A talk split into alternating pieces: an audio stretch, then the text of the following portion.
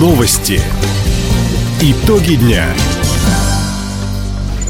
Итоги вторника подводит служба информации у микрофона Иван Силадий. Здравствуйте в этом выпуске. Антиковидных ограничений в крае становится меньше. Правительство региона и Сбербанк будут вместе искать новые точки роста экономики.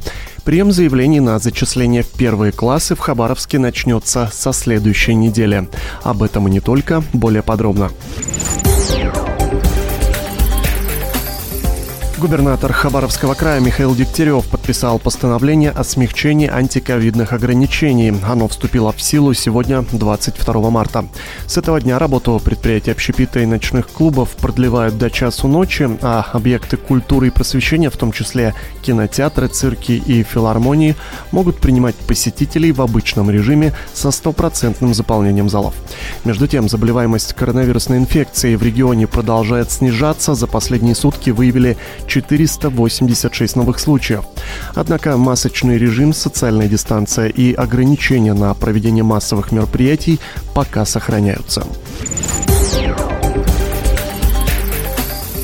Возможности льготного кредитования для бизнеса обсудили губернатор Михаил Дегтярев и председатель Дальневосточного банка Сбербанка Андрей Черкашин. Предполагается, что средние предприятия смогут получить заем по ставке 13,5%, а малые не выше 15% годовых. Также стороны отметили, что в крае необходимо продолжить ипотечные программы, включая льготные. Как отметил губернатор, у Сбербанка в регионе большой потенциал финансирования инвестпроектов и поддержки системообразующих предприятий. Также содействие кредитной организации потребуется для работы с новыми зарубежными партнерами. Грузы из краевого центра в Москву по железной дороге теперь будут доставлять в несколько раз быстрее. Ускоренный контейнерный поезд начал ходить по маршруту Хабаровск, станция Купавна Московской области. Сервис организовали компания «Трансконтейнер» и «Дальневосточная железная дорога». О преимуществах новой услуги для жителей края рассказывает министр транспорта и дорожного хозяйства Ирина Горбачева. Грузы могут быть доставлены всего лишь за 9 дней. В настоящий момент такой услуги для жителей и для бизнеса бизнеса не было. Контейнерные перевозки и грузы доставлялись с Хабаровска от двух недель до трех недель, иногда даже дольше. Дальневосточная железная компания готова вместе с трансконтейнером оказывать эти услуги сейчас пока два раза в месяц, но с учетом обращений либо потребности данная частота будет, конечно же, поездов возрастать. В составе первого контейнерного поезда из Хабаровска отправились 39 вагонов. Они доставят в западные регионы страны 11 видов грузов от 9 региональных производителей. Новым главой Амурска стал самовыдвиженец Сергей Семенов. Накануне городская избирательная комиссия подвела итоги досрочных выборов.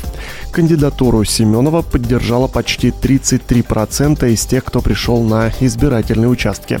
Явка чуть-чуть не дотянула до 20%. Комиссия признала выборы состоявшимися и действительными.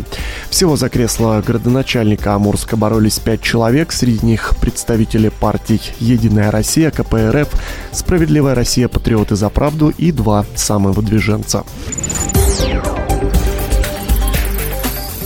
1 апреля в хабаровских школах начнут принимать заявления на зачисление в первые классы. Личный прием пройдет с 10 до 15 часов. В дальнейшем запись продолжится по субботам с 12 до 15.00, завершат ее 30 июня. Детей, которые не проживают на закрепленной территории, начнут записывать с 6 июля при условии, что в учебном заведении остались свободные места. Преимущество будет у тех, чьи братья или сестры уже учатся в той же школе, куда собирается первоклассник. Подать заявку на зачисление можно и на портале услуги 27.ru.